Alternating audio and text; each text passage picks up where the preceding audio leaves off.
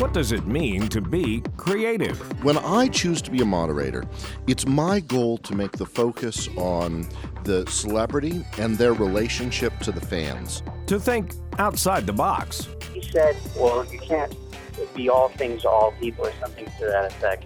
You can't appeal to everybody. And I said, Why the hell not? On your Creativity podcast, we sit down with artists, filmmakers, comedians, and performers of all genres to ask them eight simple questions on what makes them tick. In high school, I thought I was going to go into acting, and then um, I love my mom, but she was like, "You kind of need to get paid," and um, so journalism, the pursuit of journalism, was a way to act and get paid. And what can we learn from their quest for creativity? It's time for your Creativity Podcast.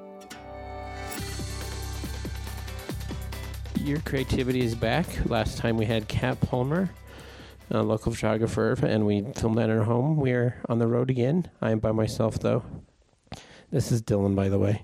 Um, we are here at the Blackburn Studios in downtown Salt Lake City with photographer Chris Blackburn. How are you today? Doing good. Good. for coming in. No problem. I saw a post about the what are they called? The water. What's the exact term? Uh, what we did today was called the paper negative. Paper negative. Yes. Uh, ex- it, go into that. Explain what exactly that that is. So a paper negative is using paper that you'd usually enlarge onto in the darkroom. So traditionally, photographers would take a roll film, develop it, and then enlarge it onto a sheet of paper. I'm taking that piece of paper and I'm putting it in my carrier to take a picture on that instead of using film.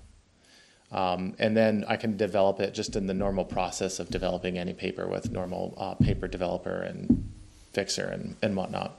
Okay. Um, where did you get?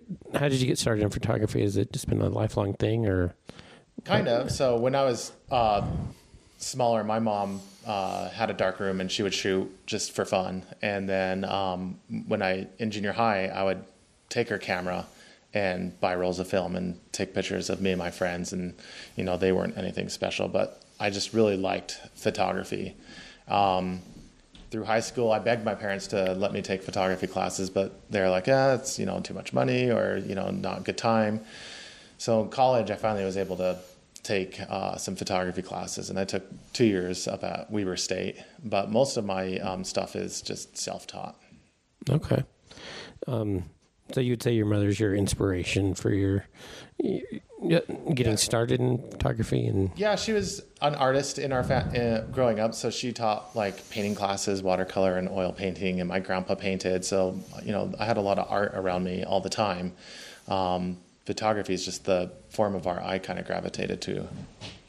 What situations are you most creative in uh, the reason why I did this project is because I love one on one. So I'm the most creative just working with an individual person. And um, that's my favorite arena to be in. Okay. Um, now, th- these portraits that I just got done that I'll be posting everywhere, um, you're doing those through the 21st. Do you want to give some details about that so you can get some people Sure. Yeah. So in those last few days, I like a really good challenge. So um, I, in my post, I said, uh, "Come in, and we're going to do a close up and um, like kind of a headshot, and then uh, a bigger one, full body, or a scene. But don't tell me what you're going to do because um, one of the things I, I feel that I'm pretty good at is being a chameleon as a photographer. If someone comes in and say, "I want to do this," I'm really good at looking at that lighting and and um, the posing or the style of the shoot and um, mimicking it. So, for instance, a girl came in earlier this week and she says, "I want to do an Avedon inspired uh, shoot," and he's one of my you know heroes that I uh, really look to as far as lighting design goes.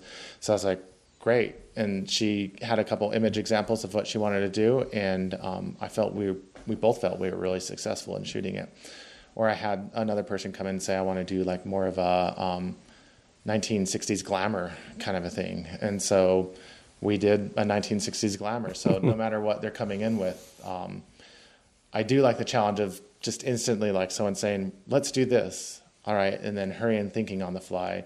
What do I need to do to accomplish this? Where am I going to put my lights? What kind of modifiers? And yada yada, setting it up and then delivering it. And um, it's been a, a good challenge, a fun challenge. It's like a, I guess, a speed challenge.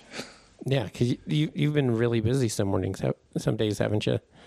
Yeah, the last two days, um, I had people back to back, and I didn't stop shooting until um, four o'clock yesterday, actually, because uh, a few people showed up at the end. So I'm more than happy to shoot. So No, you you photographied. Is that a word? Photographed a few of my friends. Shane Smith came in Yeah. as part of this. Uh, what what kind of thing did he come in with for for his? so his, was, his was funny. He's like he he walked in and he just had a towel and he's like, "We're just doing this."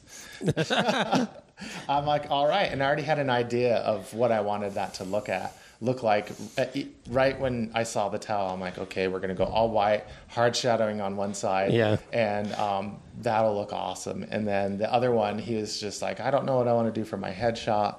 I'm like, let's let's keep in the theme of you know your whites so they kind of echo each other, and um, he we were sitting him up, and then he he did something kind of really casual, which a lot of people do, and they don't know how great that looks in a photo, and um, so he was doing rubbing his face a little bit, and I'm like, oh, that's it, you know, just leave your hand up right there, and uh, we set up the shot right there uh, for keeping his hand in in the image with it, because normally I wouldn't.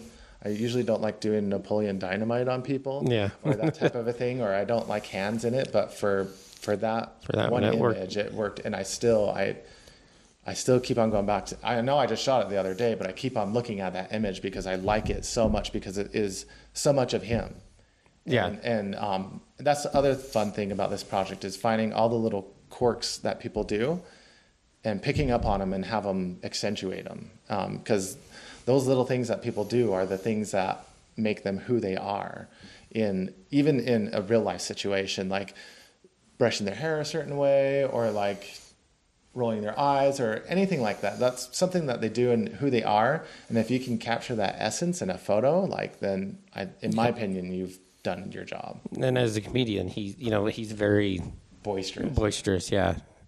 All right. Well, unless there's anything else you have to add, that's all. No I thank really you. had. thanks for coming in and uh, look forward to hearing this uh, online